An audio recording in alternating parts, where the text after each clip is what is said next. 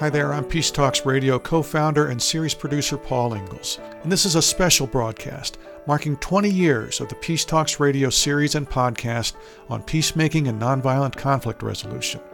Stay tuned for an inspirational sampling of just some of the nearly 800 guests we've featured on our programs dating back to our pilot show in 2002 and all the way through to 2022. After the 9 11 attacks of 2001, Suzanne Kryder and I set out on a mission to protect some of the media landscape for talk about peacemaking throughout history and nonviolent conflict resolution strategies that we could all apply to our daily lives. We've been joined along the way by about a dozen hosts and correspondents, all contributing their efforts for frankly too modest pay to tell the stories of people doing good work to promote peace, love, justice, and understanding around the globe. We've been joined by now 85 radio stations in 25 states in the U.S. that have picked up our broadcast on a weekly basis, and scores of other stations that have picked up individual episodes, meaning that by now it's not a stretch to say that upwards of 30 million people have been reached by our broadcasts, podcasts, and website. Hearing voices like these from our earliest episodes. Well, like take Martin Luther King for an example. He was trying to make world peace for the African Americans.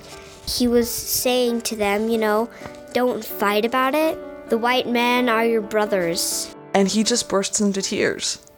It was just a, a gorgeous moment that I think typifies what we're there to do, which is allow people to do the work that they want to be doing so that their country can move forward. One thing you uh, or I, I or any of us can do is remind ourselves that our first urge to get angry uh, is probably coming from the amygdala, and we need to give the rest of our brain time to catch up. Religion and politics, they can be beautiful, but they guarantee division. Music can guarantee connection. Music is, in my opinion, the best way. Also on the program, a conversation with University of Toronto professor Thomas Homer Dixon about the awarding of the 2007 Nobel Peace Prize to Al Gore and the United Nations Intergovernmental Panel on Climate Change. I think it's good. I, I think that people do need to recognize that climate change has security implications. In combination with other factors, it can lead to violence. It can lead to societal breakdown. It can lead to uh, in, enormous trauma within societies. There are some people who think that climate change doesn't have any security implications at all, but I think they're wrong.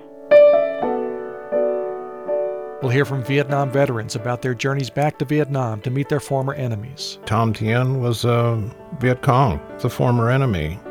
He greeted us with a big smile and hugs, and he wants to hear your story. He told us his story. We shot him, left him for dead, but he held no grudge. Also, meet prison inmates who reformed their lives with the help of a special in prison program. When you find someone to treat you like a human being, not like you are someone to be thrown away, it uh, has an impact on you, Curl. And it had a great impact on me. Well, one of the things that I've learned in the last 20 years since I left the White House, much more clearly than I did when I was president, Nobel Prize winner Jimmy Carter talked with us the year he won the prize in 2002. Is that there's no way to separate, you know, a commitment to justice and peace and freedom and democracy and human rights and environmental equality and the alleviation of suffering. So that's why we have seen that in order to maintain peace in our country, you really have to deal with the most uh, abject facets of life because quite often, when people have no hope and no self respect and no prospect for a bare existence, they tend to turn to anger and begin a, a civil war or lash out at their neighbors. So you, you can't separate the alleviation of suffering or environmental degradation, where they lose their land and lose their streams, from their inclination to despise their leaders or even to hate, you know, distant success stories like in America. So they're all interrelated. That's the best, basic point. One of our most inspiring guests was Azim Khamisa, whose son Tariq was murdered in a random act of gang violence on the streets of San Diego in 1995.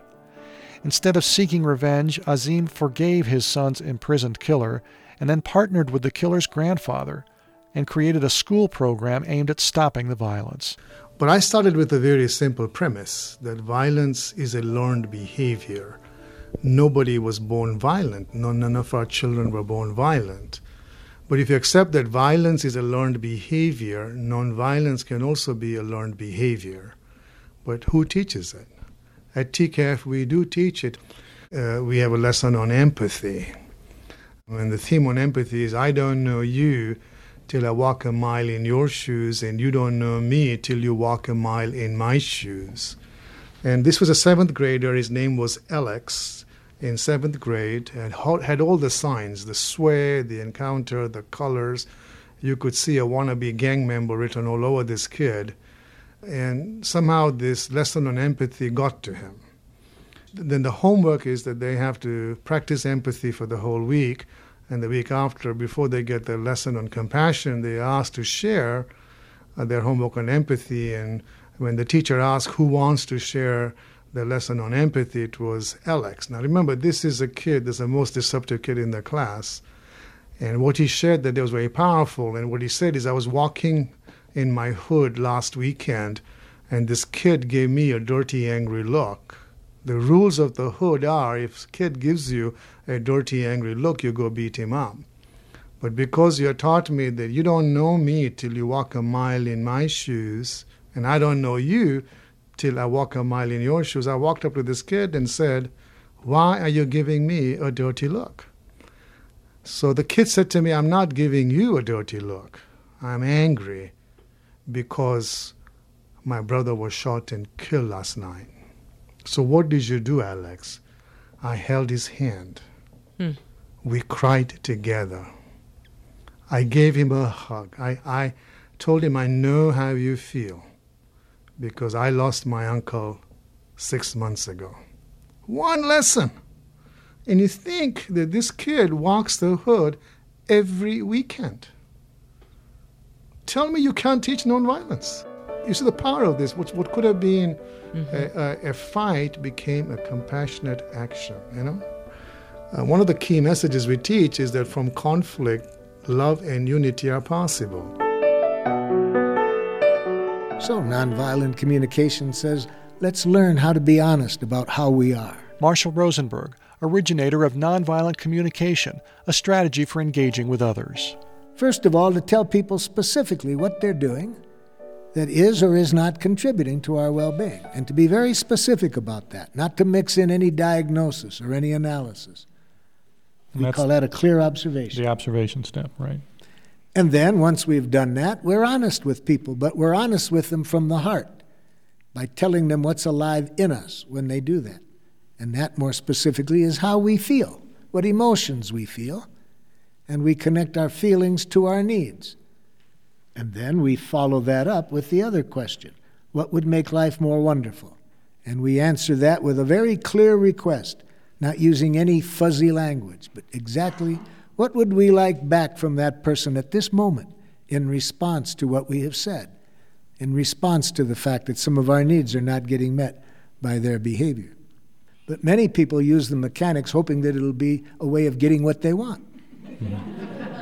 Because one of the hardest things for people to give up in using nonviolent communication is the objective of winning, getting what you want.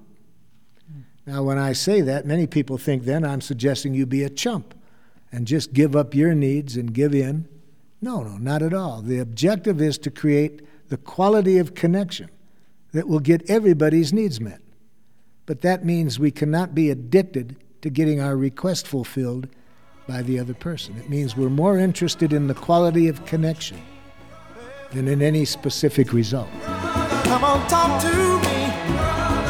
You can see what's going on. Yeah, what's going on? Tell me what's going on. Peace starts within, right? I think about peace happening in many different places. There's a peace in myself. How am I holding myself? I know that when I started NVC, one of the things that really powerfully drew, drew me to it was my realization that I had internalized all of society's judgments about me. I'm a black woman. I'm an immigrant. I am fat by normal, um, what people would normally consider an ideal body weight. I'm hearing impaired. I've got a lot of different things that people discriminate against. And I had internalized a lot of negative messages about these. And I found myself moving through the world, judging myself harshly about everything. It is hard to create peace, to look at other people non judgmentally when we're applying that to ourselves. So start to look at how you're holding yourself. Is there a way to bring more compassion to yourself and then to the people in your inner circle? And then to widen that to the people in your community and then to the people that you don't see as part of your community. But peace actually has to start from within because otherwise we just start to perpetuate these dynamics that also spread out and keep us divided from each other when we live together with other people, particularly if we do so over a longer period of time and we develop a bit more closeness with each other, we begin to reactivate family pattern dynamics. Like we begin to have the same kind of attachment distress or attachment bonding, and that both has the, the plus sides and some of the challenges that we had with our family of origin. So the classic example is one that I, I often go back to is it's like the dirty dishes and how often that becomes this sort of lightning rod in so many communities because our core childhood reactions to how do we care for the common space, whether it's cleanliness, whether it's noise, can bring up a lot. My daughter is 20 years old and she moved in last year for the first time with a friend in college and I could see the train wreck ahead. they had a good relationship, lots of things in common, and despite my guidance to my daughter, they did not talk about agreements around the shared space. So, preemptive talks about this are so powerful. And yet, at least in the societies that I navigate, people are so reluctant to do that. We are clinging on to, we just need to find the right person. And if we find the right person, we don't need to go through all that mundane unpleasantness. We are just so addicted to this idea of romance and the one and the person who's make it all perfect. And my goodness we just we just land crashing from that one. So kevin back to what victor was saying about emotional fluency different generations speak different languages, right? Mm-hmm. So, what tips do you have? It's kind of like you're having to interpret across this generation between your generation, your mom and dad's generation. What tips do you have for other young people listening to our show about how to communicate feelings with their parents? Okay, well, I know that kids today they feel that their world and our experience with our friends and with youth today is something completely alien and separate from anything that our parents can relate to, which makes it very difficult for us to try to explain what's going on to our parents. So we try to, from time to time, come up with a scenario that they can relate to more, which may or may not be the truth. And I think that kids today need to realize that their parents want to, because they love you, they want to relate to what you're going through. They want to understand your experience, and you should not worry about their response because they are going to be shocked at what you experience every day, but they need to understand that before that you can relate to them at all. I, I would just add something quickly to that, if I may, and that is that when young people do begin to open up about some of what's happening in their lives, a lot of times we as parents want to get into fix it mode, mm-hmm. uh, which in some ways actually then becomes a barrier to intimacy. So we need to be really careful about that. And sometimes all we need to do is say, Oh, that's interesting. What else about that? Or tell me more about that. And just keep inviting them as opposed to, Well, this is what I would do, or right away getting in there and trying to fix it but again, just that notion of stepping back and just getting into active listening mode, as Lily Tomlin says, listen with the intensity normally reserved for speaking, or listen as if there's a thief in the house. It's an active process of of trying to just be present uh, and not get into fix it mode, which which can shut things down. Many times, instead of really listening, we're thinking what we're gonna say, and that is not listening, and that is something that need to be practiced so hard because it's something that, that comes naturally. But just when you're a listener, it's not about you; it's about the other person. Give him his place in this conflict and in general in life. It helps. So I want to ask both of you: Do you do you think for example, how to listen and how to speak and being able to, to see the humanity in, in the other, is that a pathway to peace? Absolutely. When you learn to speak your truth, people are listening. When you try to speak like people's truth or like nation's truth, and everybody has his own truth, and just cause kind of like antagonism. But when you speak your own truth, people can notice that you're a human being, and nobody nobody can can ignore that for the long term, because everybody has this human being inside of him. So when you show that you are a human being, it's much much easier to listen to you as a human being, and and to treat you better. And I think that that's that's a little secret that many people don't know. They try to to talk as if they're like representing a group or an idea instead of just representing themselves.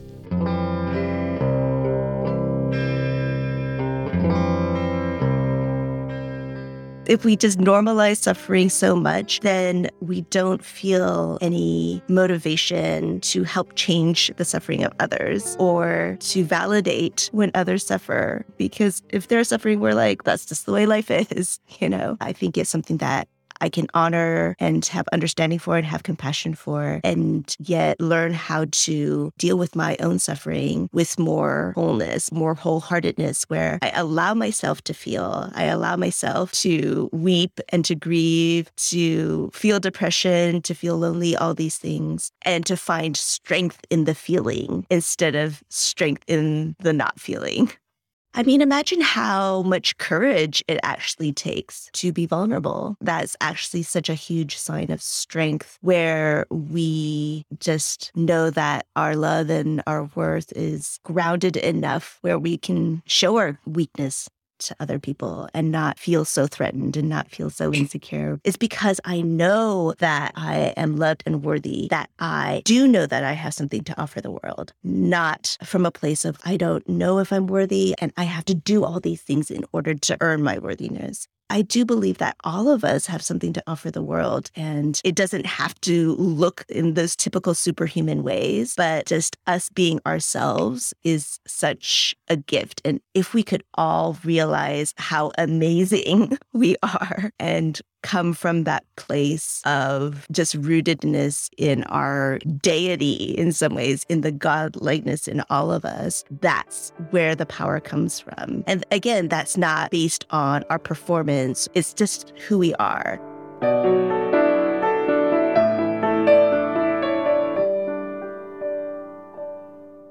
The voices you heard in the last seven minutes or so included Carl Stayart and Maria Sylvia on how to better get along in a shared living space, teenager Kevin Malone and Dr. Victor Lacerva on improving communication between youngsters and their parents from our very first series episode in 2003.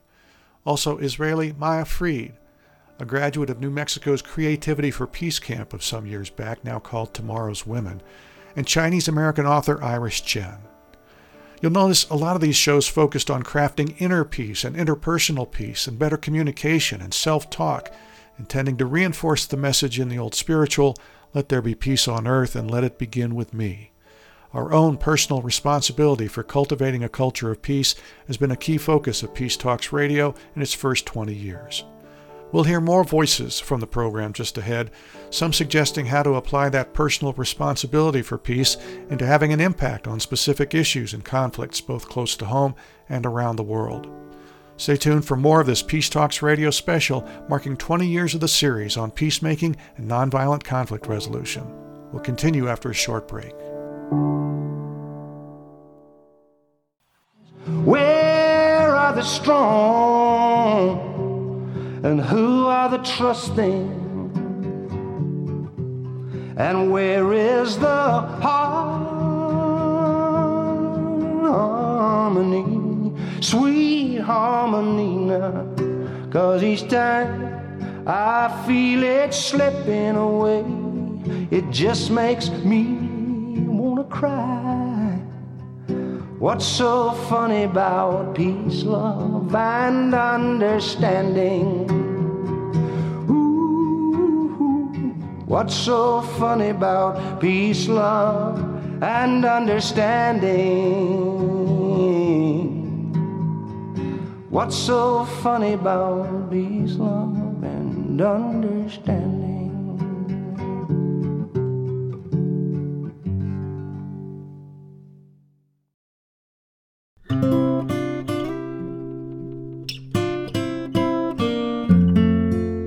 For our other co founder, Suzanne Kryder, I'm Paul Ingalls.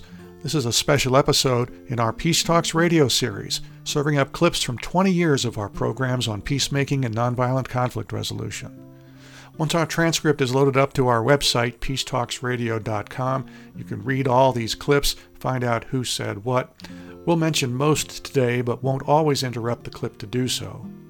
So look for the details at peacetalksradio.com.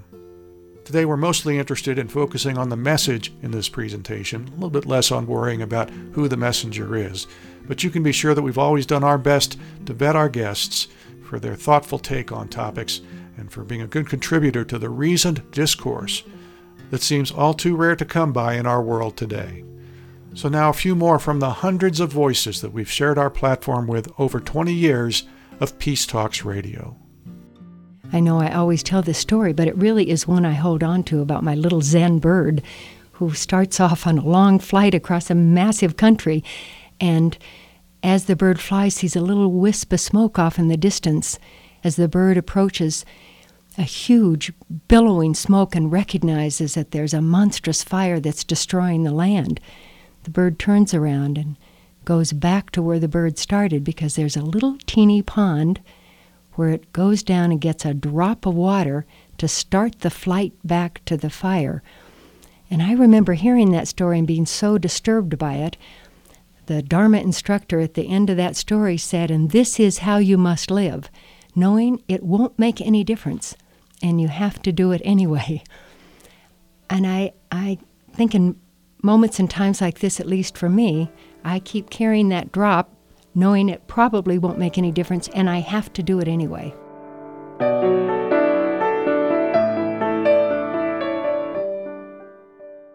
There is an inherent risk to standing up, and I don't think that in my personal journey that is something that I want to paralyze me. Courageous resistance is something that we just learn step by step. You know, standing up when we see a very small act can lead us to standing up when we see something bigger happen. And especially at this moment in time when we're seeing across the globe so much division and so much xenophobia, the cost of not standing up will end up being something that is much more problematic than being willing to take the risk that it bears on our life. Our lives and our spiritual journey are intertwined. So while I may aspire towards letting go of ego and moving um, into higher connection with source energy, I also am living in the physical plane and want to acknowledge that my neighbors who don't have the same privileges that I do or that have been oppressed historically part of my spiritual journey is learning how to extend that liberation onto others and stand with others who are struggling for liberation. We hear a narrative of people who are rapists and murderers and terrorists, and that is not the reality. So I think first knowing the facts is helpful. Second, understanding the stories. I mean, we are seeing thousands of Central American migrants coming to the United States, and they're largely people under five feet tall. and they're very skinny, and they are oftentimes malnourished because of how painful and problematic the journey was for them to, to bring their children to this country. So, just looking at someone like that, they don't pose a threat to us.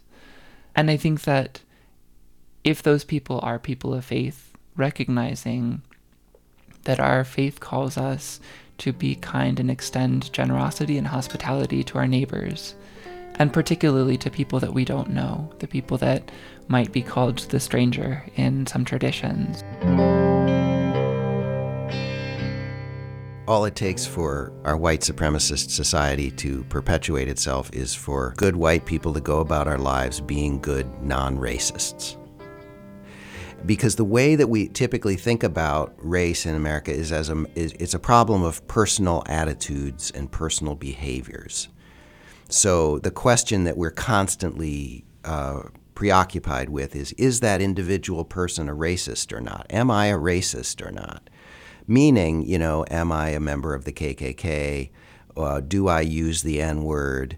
Am I mean to people of color? You know, stuff like that, right? But that's not what racism is. It's not that those things don't matter at all, they do.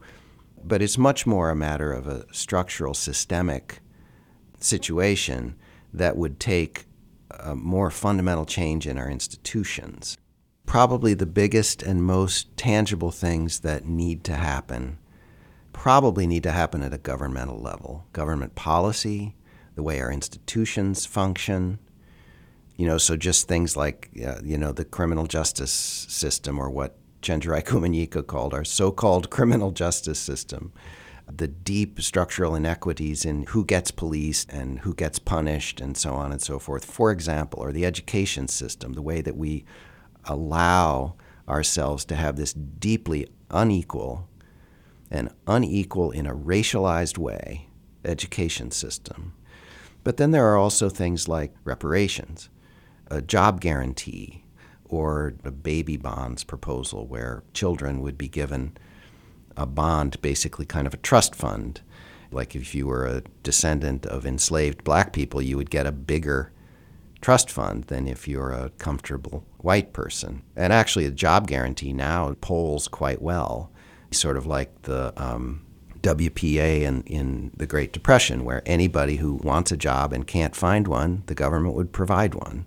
These are big, expensive programs. We do a lot of big, expensive things, including a trillion dollar tax cut that we say we don't have the money for, but we find it, right? So if we wanted to really address the deep inequalities that have come from this history and that persist, um, these are some of the things that we, we could be looking at. So, from an individual standpoint, it becomes a matter of getting yourself educated and then maybe thinking, all right, the next time I hear a, uh, a potential presidential candidate talk about a job guarantee, I'm not going to just roll my eyes and say, that's crazy, we can't afford that. I might actually think about whether that's something that might be worth supporting. Yeah, I think one of the ways in which we let ourselves off the hook when we are made to confront our biases is that, well, we have friends. You know, we, we, as you said, we have black friends, we have Jewish friends, we have Muslim friends, we have white friends, we have Latino friends, we have Asian friends. As though that then excuses us from ever holding, either consciously or unconsciously, attitudes, biases, prejudices, and perceptions that ultimately support and become the fuel of the systems that really deprive us all of equal access and equitable opportunity and equitable treatment. And that's never sufficient. It's one thing to say, I have black friends. It's another thing to say, I understand through my close association better what, it, what, what that experience is like. But then there's another thing to say that I really have walked inside of that space intentionally with my friend and I've come out on the other side as an ally, as a person committed and willing to work not just for, for what's good for me and my family, but what's good for them and their family. And even folks who say, I have good friends, when you ask them, so those friends visit with you, uh, you know their children's names, uh, you shared anniversaries, birthdays, holidays with them, you've sat with their sick loved ones and they've sat with yours, then that I have a friend thing begins to break down. You have chapters on white silence and white saviorism. In the first, you write that no matter what level of power or influence we have, our voice is needed, but Mm. not as white saviors. Yes. Explain the difference here and how trying to do the first could lead to people mistakenly doing the second. Right. And people really struggle with this because, again, it becomes that either or. Am I supposed to speak up or am I not supposed to speak up? It's really important for people to understand there's no checklist for how to do this work perfectly. When you see something racist happening, it is up to you to say something.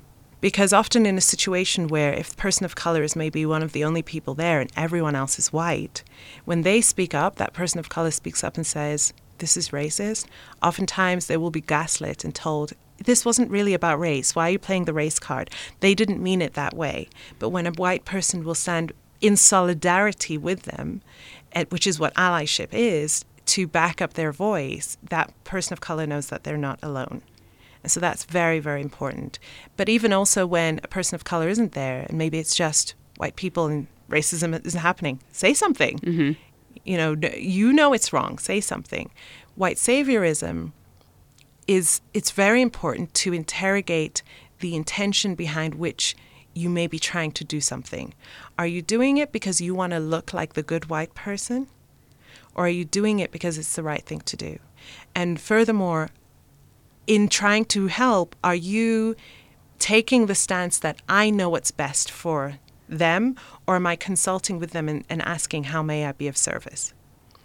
And I'm so grateful for the people in my life who do that. You know, who ask me, how, how can I support you in this situation?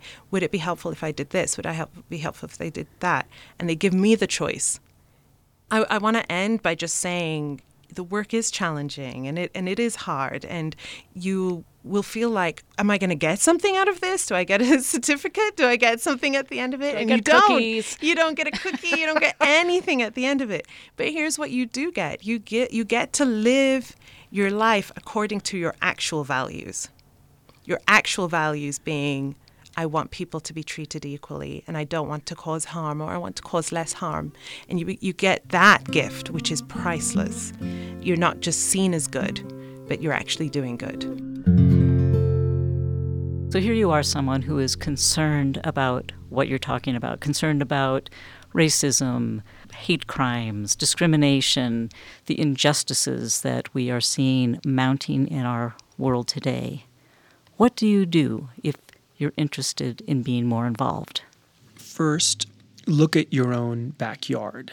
And I say that because when we're talking about things like racism and hate and misogyny and gender violence and fascism, sometimes they seem like intractable problems and they seem far away. But the fact of the matter is that sometimes there are people in our own family, in our own community, who have hateful and biased views.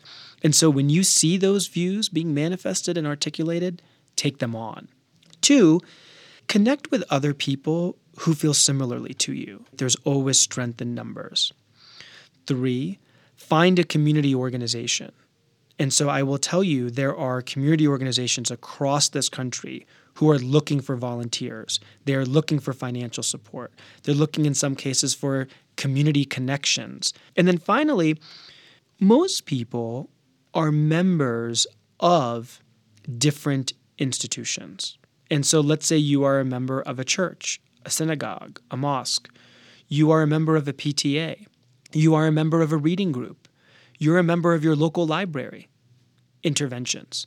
Make sure your library has the newest books on these issues. Make sure they're on display. Make sure that your PTA is ensuring that students aren't being bullied in school, and if they are, that they're getting the resources they need. Make sure that your workplace has an up to date equity and inclusion policy. And you know what? Have them bring speakers to talk about these issues. Do your part. Everyone has a role in making the world a better place and making the world a safe place for human beings, for animals, for the environment. And so figure out a way to get involved. And, and finally, thank everyone who is doing that work. There is a universe of us, and there is a large global community of us who are trying to make the world a better place.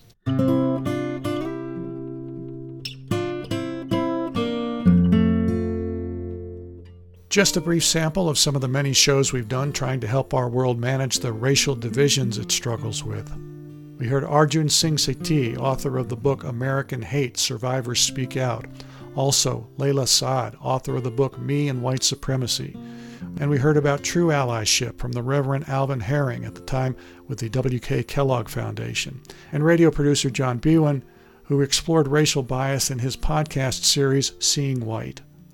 At the start of the segment, with the parable about the little bird doing what it could to help, it was Kathleen O'Malley, an Albuquerque psychotherapist who traveled to Iraq on a personal peace mission just days before the United States incursion there in 2003. And Justin Remer-Thamert in there too, director of the New Mexico Faith Coalition for Immigrant Justice, both of them modeling activist spirit to understand the other and represent justice for all.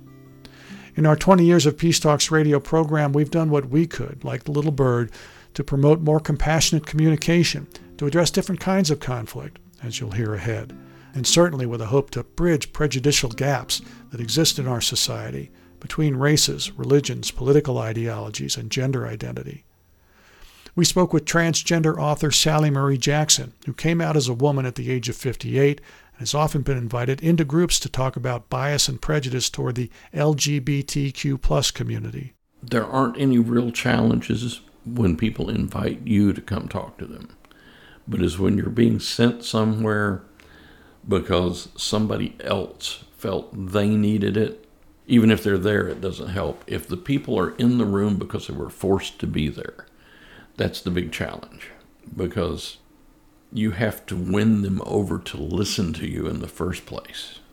I did a training at a sheriff's department in another parish, and everybody was so receptive to everything. I was told afterwards they were there on their own time volunteering after their shifts, and the room was packed. That was easy because they came to learn because they had a transgender officer was working with them and they realized they had a larger transgender community than they thought and they wanted to know how to how to deal with them properly because they didn't want to be the problem in their department it's one of the things that people need to understand when you've got someone that's very different from you, there's a tendency to want to back away because we're afraid of the unknown. Okay? Well, how do you get to learn about that unknown if you just keep backing away from it? So, the easiest way to find out what's going on in the LGBTQ community is to talk to somebody in the community. And most of us are willing to talk. so, it's the only way to you have to open lines of communication as that's the only way to avoid just the perpetual fear which then goes to hate which then goes to violence. We break that cycle early just by learning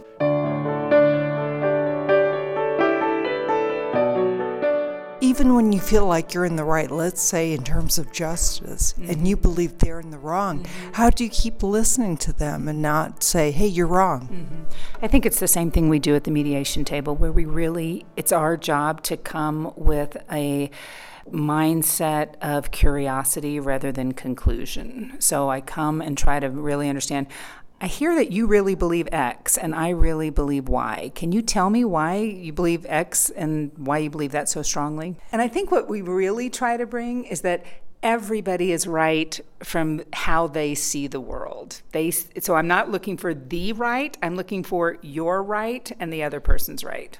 Define positions versus interests. That's something we mediators listen for. Positions versus interests. If you think about it, a position is it's a solution, it's a demand, and it's the what someone wants. So I want you to take your Christmas decorations down at the 1st of January. That's a, a position. And in conflict resolution, we don't pay a lot of attention to positions because that may not really be what's at the heart of the conflict. Why is it important to you that I take my Christmas decorations down? Is what we're really looking for. So the position is the what, the interest is the why that position is important. And it takes a lot of skill and practice to move from understanding what someone's position is to having them feel comfortable saying and identifying what their interests are. It's a very it's a big complex topic. Our co-founder Suzanne Kryder, they're talking to professional mediator Ann Lightsey. More from our 20 years of Peace Talks radio programs coming up after a short break. Come and share my peaceful dream.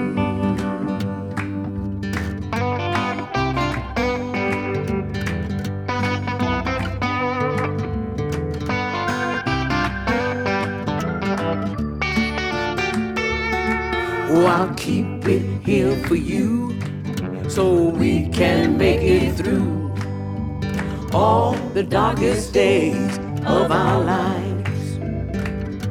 Peaceful dream, peaceful dream, peaceful dream. Come and share my peace for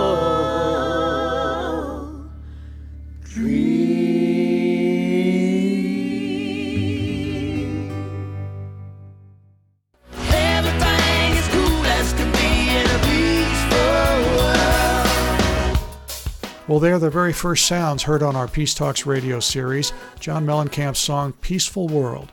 It opened up our first episode in January of 2003 on our only station at the time, our dearly loved and appreciated KUNM in Albuquerque, New Mexico. 20 years later, we were up to episode 236, the one you're listening to right now, probably on one of 85 stations in 25 states. I'm Paul Ingles, and we're listening back to just a relatively few minutes of our roughly 13,000 minutes devoted to peacemaking and nonviolent conflict resolution strategies on our program. Like from these two guests who take a deep dive into empathy, first about teaching empathy in the classroom and then efforts to promote more empathy in the medical profession. Here first, Courtney Custer, who helped direct a local chapter of a national program called Roots of Empathy. So, Roots of Empathy is a social and emotional literacy program for elementary school and middle school children. And it's designed to increase students' empathy and reduce bullying and aggression and increase their social emotional skills. Courtney, who is the teacher? The teacher is a baby, actually. We introduce a infant to the classroom that will visit the classroom uh, periodically throughout the school year to help the children learn about emotion. Uh, we also have an instructor that guides every class, so it's not just the baby. But the baby is our star. The students can be anywhere th- from kindergarten through eighth grade. A couple of years ago, I was teaching in a third grade class, and our baby was visiting that day. The baby was seven or eight months old and sitting independently, reached for a toy and fell over and started to cry. And so, my job as the instructor is to coach the children. You know, what, what just happened? What did you notice? And so, I asked the students, Can you identify how the baby was feeling? And a little boy raised his hand and said, I think the baby is frustrated because he couldn't get the toy and he fell over. And so then from there, we kind of springboard it to let's talk about times that you've felt frustrated and how do you handle it? How do you calm yourself down? How do you not get out of control? And then I asked for examples of frustration. And another little kid raised his hand and said, I'm trying to learn how to ride a bike and I can't figure it out and I'm very frustrated.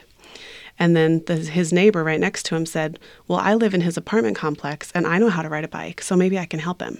Oh. And so that whole exchange, you know, just from seeing the baby play, we got to, you know, increasing their emotional vocabulary, identifying their feelings, identifying how a friend feel, feels, how can we help a friend, how do we calm ourselves down when we're upset. And so that's the power of the baby is whatever's happening with the baby, the instructor's job is to use that to guide the children to increase their social and emotional skills. You write or you encourage people to turn towards suffering. Yeah. Is that difficult? It to is. tell?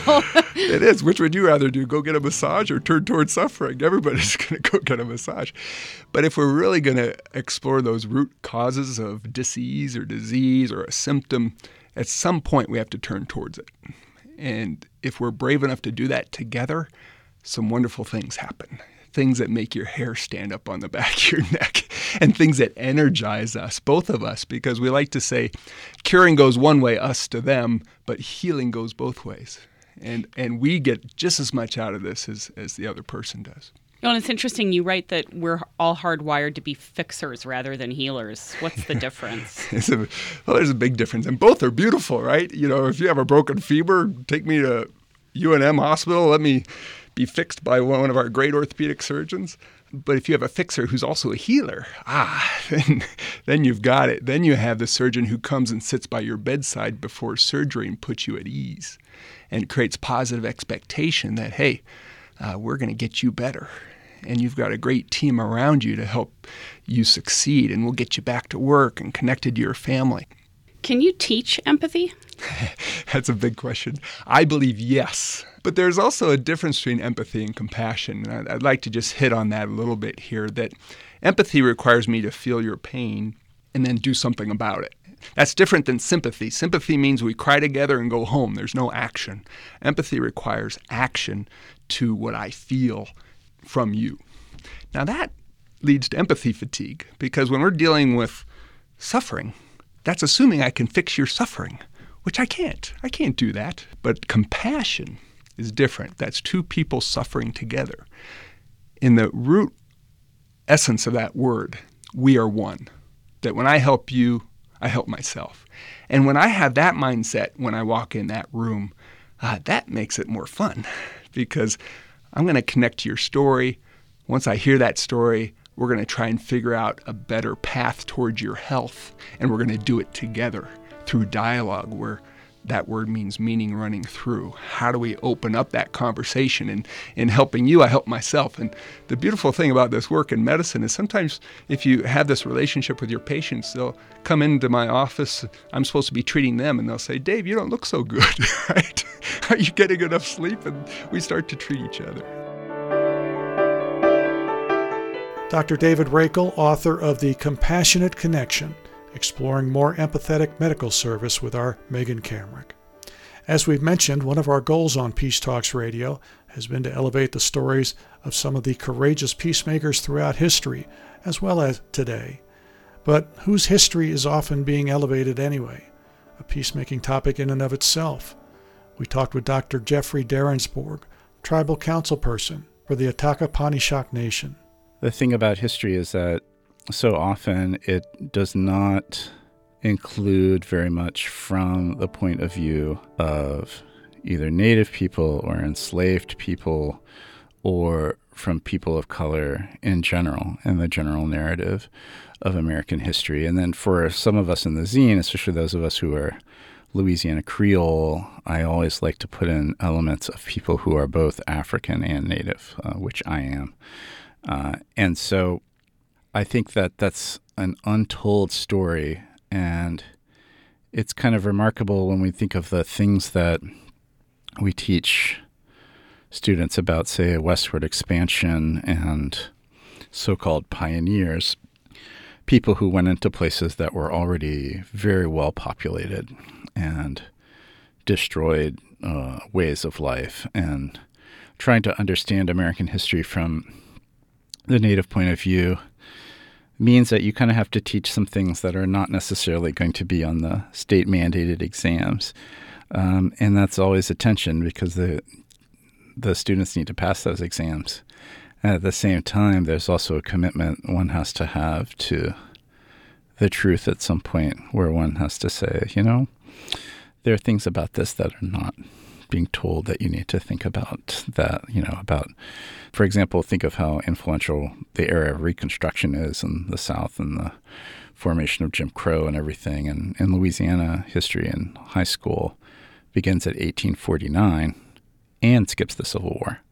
So that seems very deliberate attempt to avoid discussion of some of the uglier aspects of American history that passed through this place. And I think that it's important that the people in this country know a broader story about what happened, a story that encompasses more types of people of every sort. And that helps them not only get a better picture of the past, but also a better picture of current situations that people endure now. We mentioned at the beginning of our show that it was the 9 11 terrorist attacks on the United States that got Suzanne Kryder and I talking about creating a show that might balance the coverage of conflict that we were certain we'd be in for with coverage about peacemaking. So, a few years after 9 11, we were intrigued by a group that called itself 9 11 Families for Peaceful Tomorrows, which included Anne Mulderry, whose son Stephen was trapped in a conference room in one of the twin towers of the World Trade Center and died on that day. I'll tell this little story because it was one of the first instances of my being brave enough to speak my mind after my son's death. And I spoke my mind to a truly treasured person who came to me and said, What they have done to your son is so terrible, and I know they are in hell. And I loved this person who said those words to me, and I knew it was an attempt to comfort me. It was a desire to comfort me. And I said to him, All I can say is that my darling son Stephen has gone to another world in the company of the people who did this. And all I can see is him saying to them, as I heard him say to his brothers on the basketball court, What'd you do that for? When somebody had done something they shouldn't have done. I don't know how to explain my faith that that is the case, but I do believe that we all share in the guilt of the violent solutions that are affected in our lifetime. And I believe we can all share in the healing and peace if we will struggle, as Martin Luther King says, uh, and that the name of our group. Wars are poor chisels for carving out peaceful tomorrows. If you think you can make a peaceful tomorrow with a war, you're a foolish person.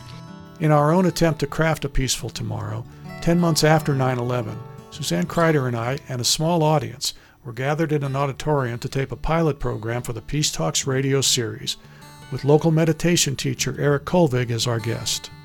Developing inner peace in challenging times keeping our heart open in hell, which sometimes we're called to do, means really engaging fear, really engaging the anxiety itself immediately. Engaging the anxiety. When I get anxiety, boy, I'm sweating, mm-hmm. Mm-hmm. my heart is pounding. Right. How do I engage that? Well, you know, it's a Franklin Roosevelt when he first became president, his very first words to this country are the ones that are most memorable.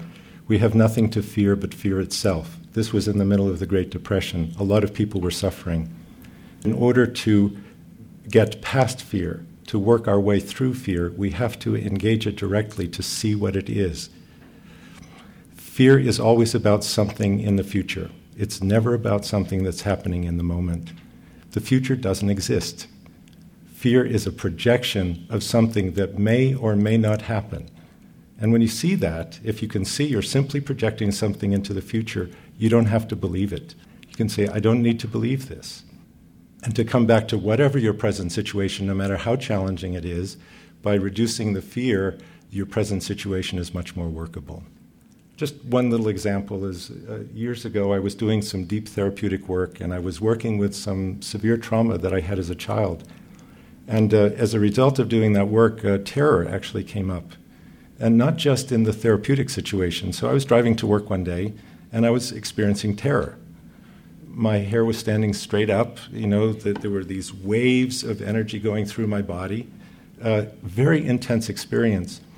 My mind happened to be strong at that moment, uh, and, uh, and so I knew it was just fear, and I was able to hold it.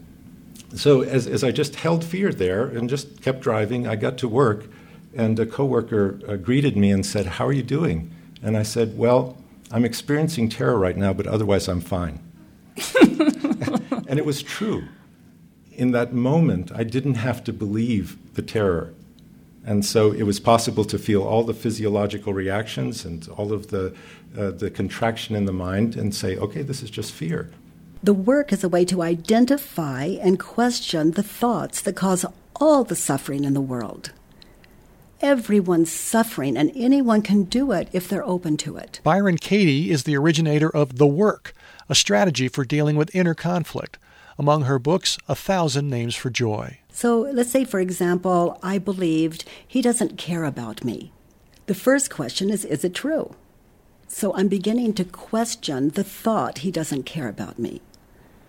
The second question can I absolutely know that it's true? He doesn't care about me.